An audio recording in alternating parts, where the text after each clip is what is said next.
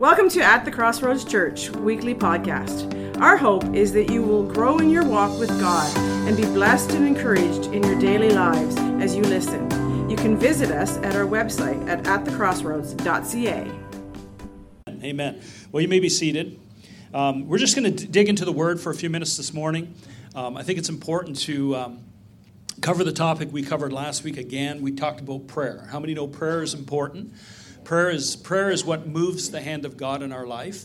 It's, it, prayer is what gasoline is to the automobile. Prayer is what it's, it's part of our Christian life. We need it to grow, we need it to move forward in life. And so um, God is faithful. Uh, in, in revealing truth to us. So, Father, I thank you, God, today that as I go through these scriptures, Lord, that you would open our eyes and you'd open our ears to hear what the Spirit of God wants to say to us in Jesus' name. And everybody said, Amen. Amen. Amen. Well, last week, um, uh, you know, we, we touched a bit on Ephesians 1 15 to 20. And, um, uh, and, and, it really talks about commitment. And we, it talks about Paul praying for the church of Ephesus. And he said he was, he was basically committed to pray for the church. You know, um, commitment and consistency is important. Amen? Commitment and consistency in prayer is very important. Paul understood that prayer is the fuel that propels us in our spiritual life. And, um, and David also understood the consistency. We looked at the scripture last week, but we're going to look at it again. Matthew, uh, Psalms chapter 55, uh, verse 17 and 19. David says, morning, noon, and night. Say morning, noon, and night. So we see some consistency, right? We see that he is. Um, he has a strategy here. He says, I cry out in my distress, and the Lord hears my voice. And um, he ransoms me and keeps me safe from the battle waging against me, though many still oppose me. And uh, we talked last week about the fact that there is a battle waging against us. Amen? You might say, well, this Christian life is hard. I, am a Christian and now I'm in a battle all the time. Well, the reality is we're all in a battle. It's just now that you're saved, your eyes are open to it, right? How many of those that those are not Christians are in battles too, right? But now our eyes are open so we see the battle that's coming against us and we have to stand against that battle, okay? There's a wrestling that has to happen in prayer. We, we use the acronym PUSH pray until something happens. And there's times in our lives where we have to pray and we have to you know pray it's kind of like you're in labor and you're trying to birth how many know how many women here know labor is intensive, right? Uh, and I, I've seen it firsthand. I've never experienced it, but you women know what it's like. And, and there's work in birthing, and there's pain in birthing. And sometimes in prayer, there's, there's a birthing season where you need to pray and you have to travail in prayer and you have to push until something happens. How, how many know that? And so God wants us to learn to pray uh, until something happens.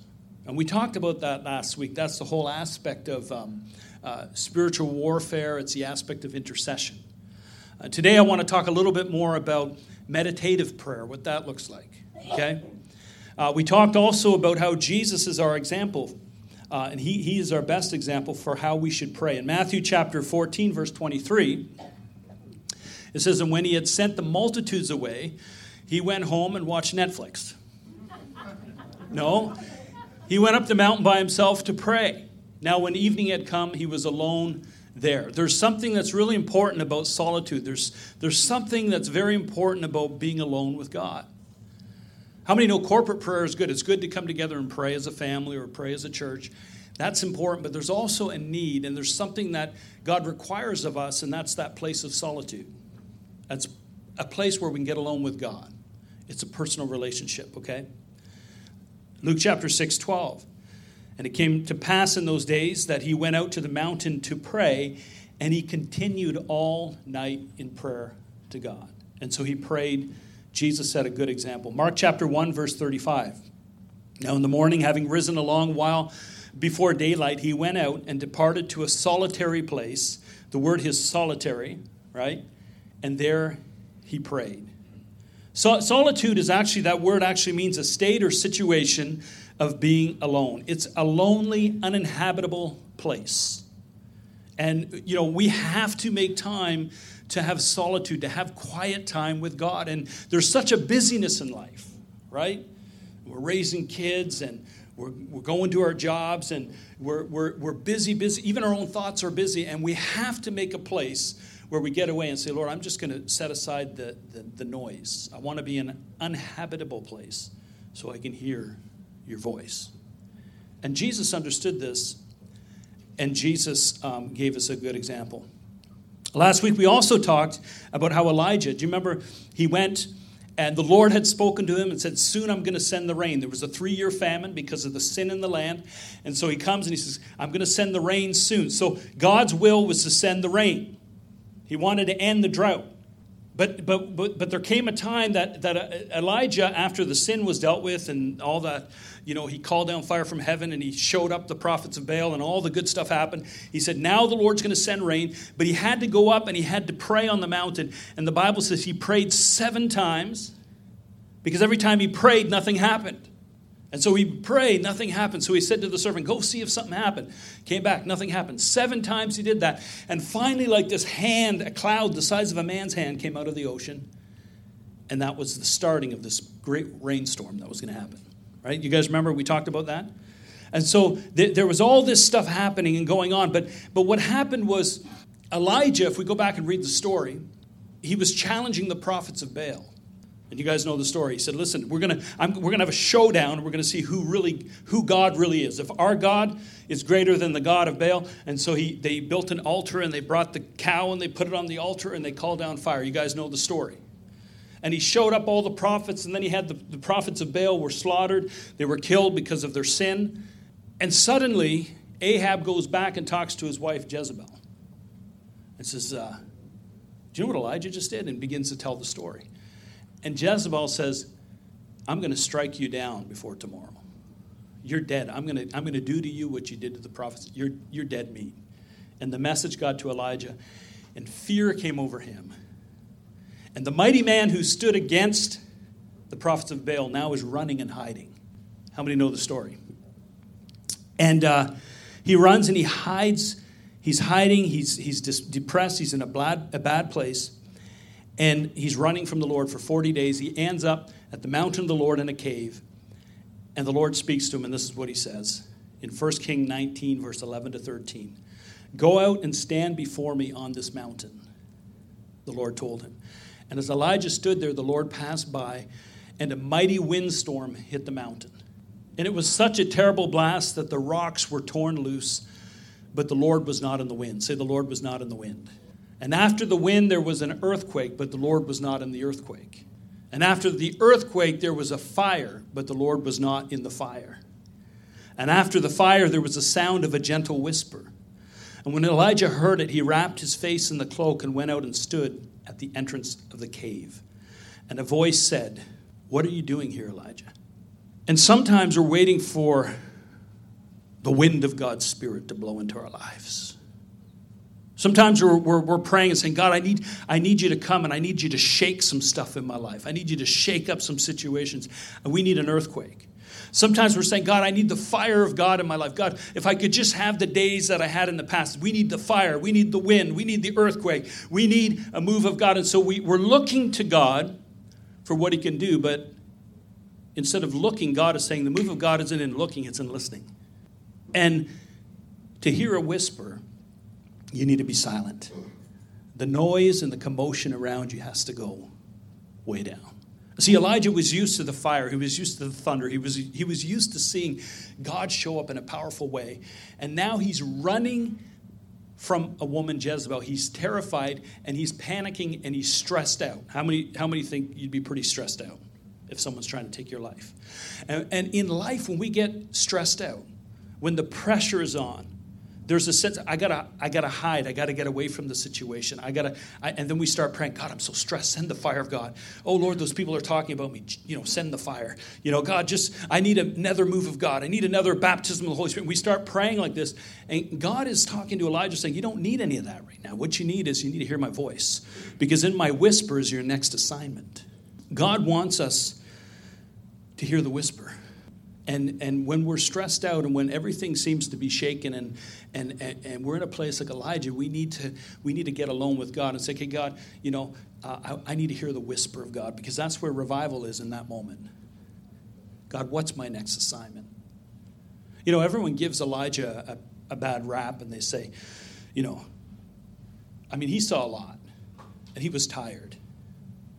And everyone says, well, you know, he lost, you know, he went, he, you know, he was afraid, he was running from, so his judgment was that he was going to pass the mantle to Elisha. No, no, I think God was just saying, hey, your assignment's done, you've done well, and now I want you, your next assignment is we're going to go and anoint the new king, and we're going to put your mantle uh, on Elisha, and you're going to begin to train Elisha, and I'm going to take you home soon. And I think it was kind of like, it's time. How many know there's seasons in our life? God wants to move us into our next season, but we can't move into the next season unless we get to the place where we hear His whisper. And so, why we're crying out and we're in stress and we're having problems and we're saying, God, I need your fire. God, I need your shaking. God, I need, I need the Spirit of God to breathe on me. God is saying, No, no, you need to shut up listen. Sit. The voice of the Lord is in the whisper. Amen. And the enemy wants to get us all focused on the problems that are going on around us. And God is saying, just get alone and let me be in the whisper. Let me direct your life. See, God wants to answer our prayers. Amen? God wants to answer our prayers. He wants to have a relationship with us. And I love this in John chapter 16, verse 24. Jesus says to his disciples, Until now you've ha- you, you have asked nothing in my name. Ask and you will receive that your joy may be full. See, God wants you to be full of joy. God wants you to receive. God wants you to have things in life, but you need to ask Him for it. Amen? And He will give it. So God is saying, I want you to pray. Now, in Matthew chapter 7, verse 7, it says, Keep on asking. Say, Keep on asking. And you will receive what you ask for. Say, Keep on seeking. And you will find. Keep on knocking and the door will be open. There's a, there's a, cons- a consistency. We have to keep pressing in. We got to keep asking, keep knocking, keep seeking. And as we do, the door will be open. Amen? And so God wants to answer our prayer. He wants us to be consistent and persistent in prayer. But if God wants to answer my prayers, here's the question why don't more of them get answered? That's the million dollar question, right? Like, why aren't my, like, I've been praying for this for a long time and my prayers aren't getting answered. So, I want to answer that this morning, if it's okay with you. We're going to start in James chapter 4, uh, verse 1 to 5. James chapter 4, verse 1 to 5. Um, James is talking to the church. He's not talking to unsaved people, he's talking to Christians, and he's talking about how to draw close to God. Look what he says here. James chapter 4, we're going to start in verse 1. What is causing the quarrels and fights among you? Here's the question. He's basically saying to the church, I want you to search your heart. I want you to see like, what is causing you guys to fight? Think about it. How many know we got to think about what we're thinking about, right? And he's saying, Why are you guys fighting so much? Think about it. Look, and then he gives us the answer. He says, Don't they come from the evil desires that war within you?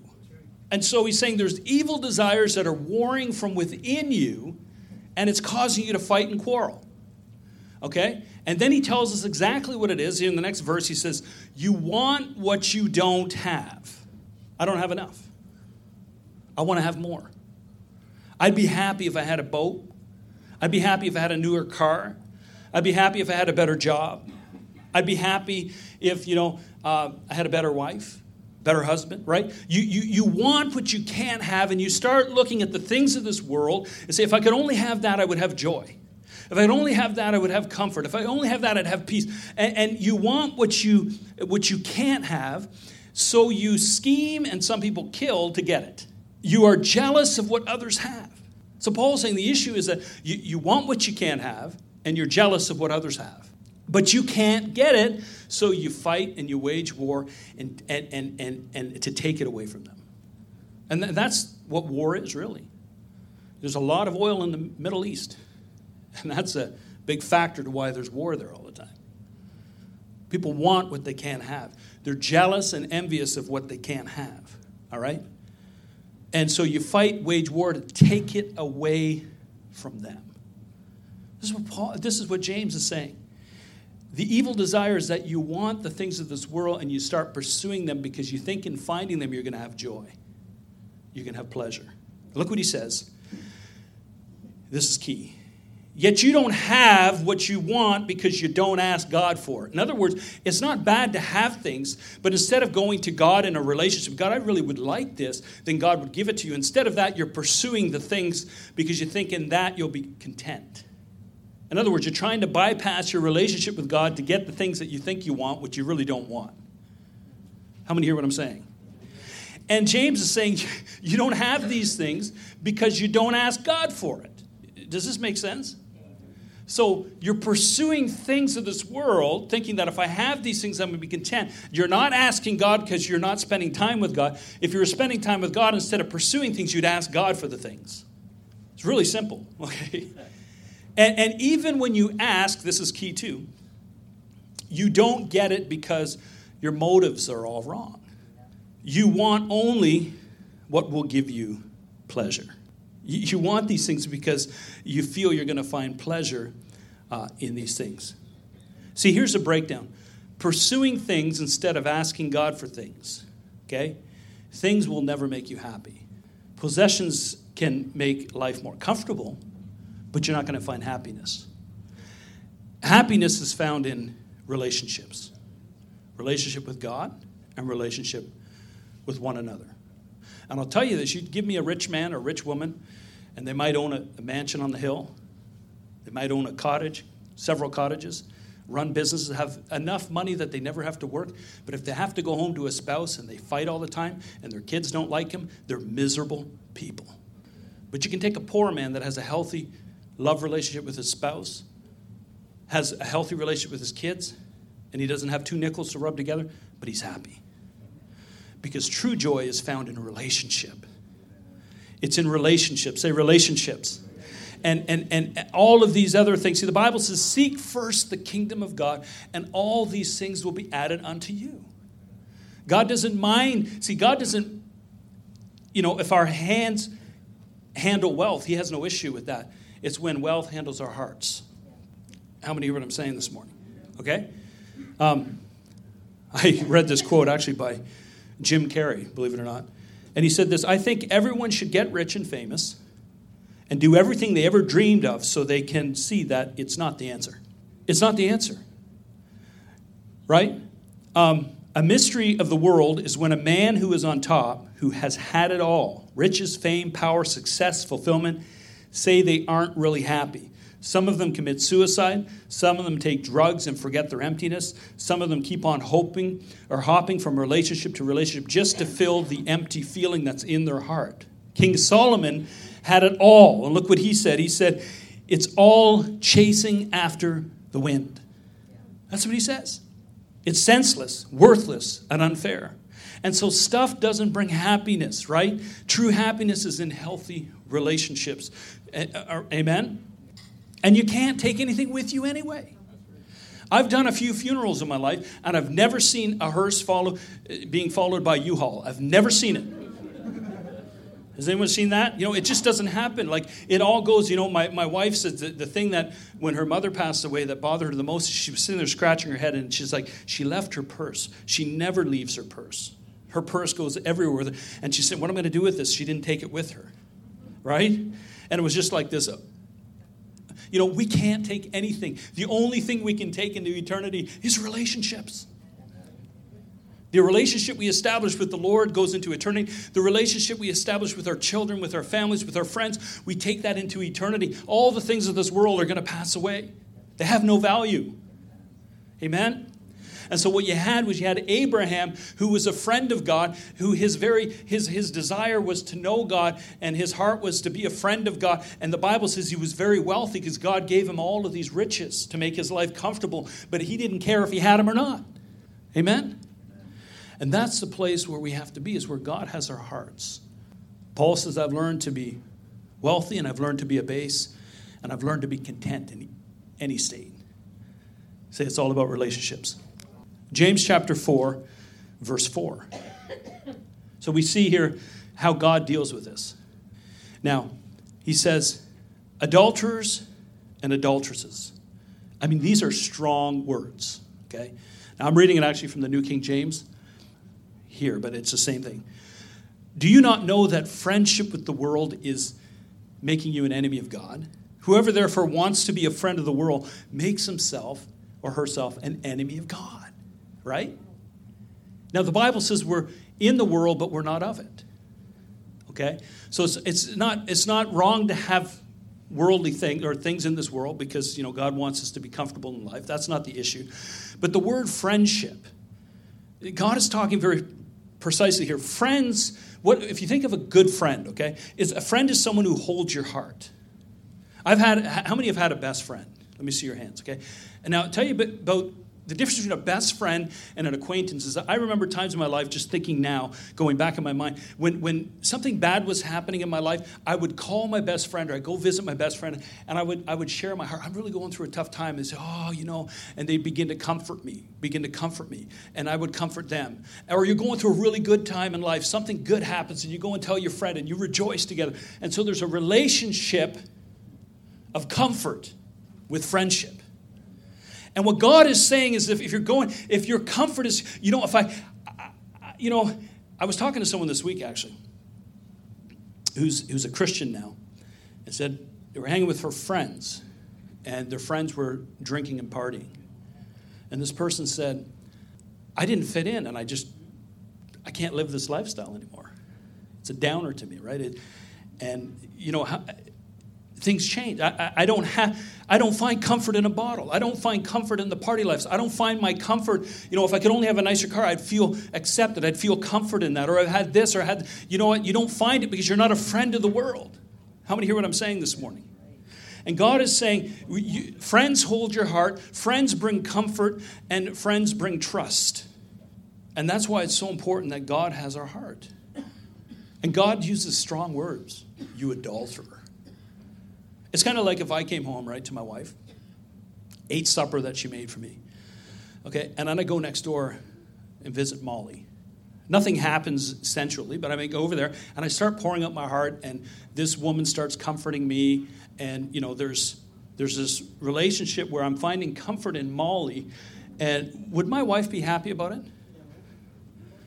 I would make myself an enemy of Camilla she would be she'd be smoking Matt. I mean, the frying pans would be flying. I would just like come home in the cast iron pan. You're giving your heart to another woman, right? But that's how God feels when you're saying, I'm going to find my comfort and my support in life. I'm going to find it all in the things of this world instead of in relationship with God. He says, You're an adulterer. You're making yourself an enemy of me.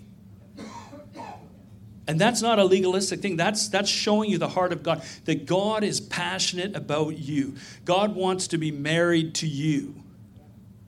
Right? That's what he said. Next verse says here. Do you think that the scripture says in vain, the spirit who dwells in us yearns jealously for our affection? You know what I mean? This is, this is how it all. See, if I, if I love my wife and I treat her really good and I buy her a diamond ring and I tell her I love her every day, I mean, I tell you what, she's going to give me the world. If she, if she can, she's going to give me whatever I want, right? Because, because of a love relationship. And that's what I've seen happen. As people fall in love with Jesus, their finances go through the roof. I've seen this. I see God come through, and, and now God starts blessing them with things. And because their priorities are straight. Amen? And so, God wants us to realize that He, he cares about our relationship with Him. Say, I got to go to God. Say, let's say it together. Say, I got to go to God for my support. I have to go to God for my comfort. It's so important, all right? So if you seek first the kingdom of God, um, He will add all other things he will add all the other things. Amen? Paul, Paul begins to pray in Ephesians a bunch of prayers. Um, one of the ones that are really powerful, I'm just going to read it and we're going to close. Ephesians chapter 3, um, verse 14 to 19. It says this For this reason, I bow my knee to the Father of our Lord Jesus Christ, Paul is praying, from whom the whole family in heaven and earth is named, that he would grant to you, according to the riches of his glory, to be strengthened with might through his Spirit in the inner man. So when Paul's praying for the church, he's praying that God will do something within them. It was not external prayers that, well, that God will bless you and give you money or God will help you with your trials. No, he said, I want something to happen on the inside. See, your life changes from the inside out, not the other way around. So he said, I'm praying that you'll be strengthened with might through his spirit in the inner man, that Christ may dwell in your hearts through faith, that you being rooted and grounded in love, may be able to comprehend with all the saints what is the width, the length, the depth, the height, to know the love of Christ which passes knowledge. You can't even explain it to people, it's just, it passes knowledge, that you may be filled with all the fullness of God. What would that look like? To be filled with all the fullness of God. You know, there's a man named John G. Lake, and um, he went down. His part of his he had a powerful healing ministry, but he went down to uh, South Africa, and there was a plague that broke out, and the doctors. Eh, he he spent so much time with God, and he believed that not only was his spirit saved, but his body was filled with the Spirit of God. Just Scripture says the same Spirit that raised Christ from the dead will quicken and make alive your body. So they went into South Africa, and there was a plague that broke out, and so they were. Everyone was ordered if you go in to get the bodies or to get the sick people, you have to wear a full suit because if you get it on your skin, you will get the virus, you will get the disease. It was a plague, a skin disease, and so he he went in, and he was picking up bodies and helping bring the sick out, and he and they were yelling at him. They said, "You need to put on a costume." He said, "No, you don't understand." He goes, "The Spirit of God lives in me, and any disease that touches my body, any virus will die." The Spirit of God will kill it when it touches my body. And they thought he was crazy. Said, No, you test it. So they put his hand under a microscope, and they took a vial, and they dropped the virus, and as soon as it hit his skin, it would, it would die. Amen? Because he knew the power of God that was working in him, because it was in such a deep relationship with God. All right? And so, not every Christian, this is important, will experience God's strength not every Christian will experience the love of God to the level that God wants them to know it because they're not praying for it. Right? You have not because you ask not. And when you ask, you ask amiss to spend it. What if you started praying, God, would you just fill me with your spirit? Every day you got to say, God, I want to know your love for me. I want to know your love for me in a deeper way. I want to see the way you see me. I want to understand the power of the Holy Spirit that's inside of me. Would you begin to show me? God? You begin praying about how God can transform you on the inside. You do that for a few weeks and you watch where you come out. Amen? And this is what Paul was saying. You need to start praying that God would begin to come alive in you to a new level. Don't worry about the outside circumstance, they will change. You got loved ones that aren't saved and you're praying for them. Praying. You start praying, God, fill me with your spirit. Reveal your love. Fill them with your spirit. And, and you get around them and God starts showing up, they'll get saved pretty quick.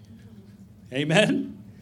So, God wants to grant us these things. And so, out of these two prayers, I just want to finish with this prayer. I want to pray over you. So, if you guys want to stand, and then we're going to have Pastor Jacques come and do communion for us.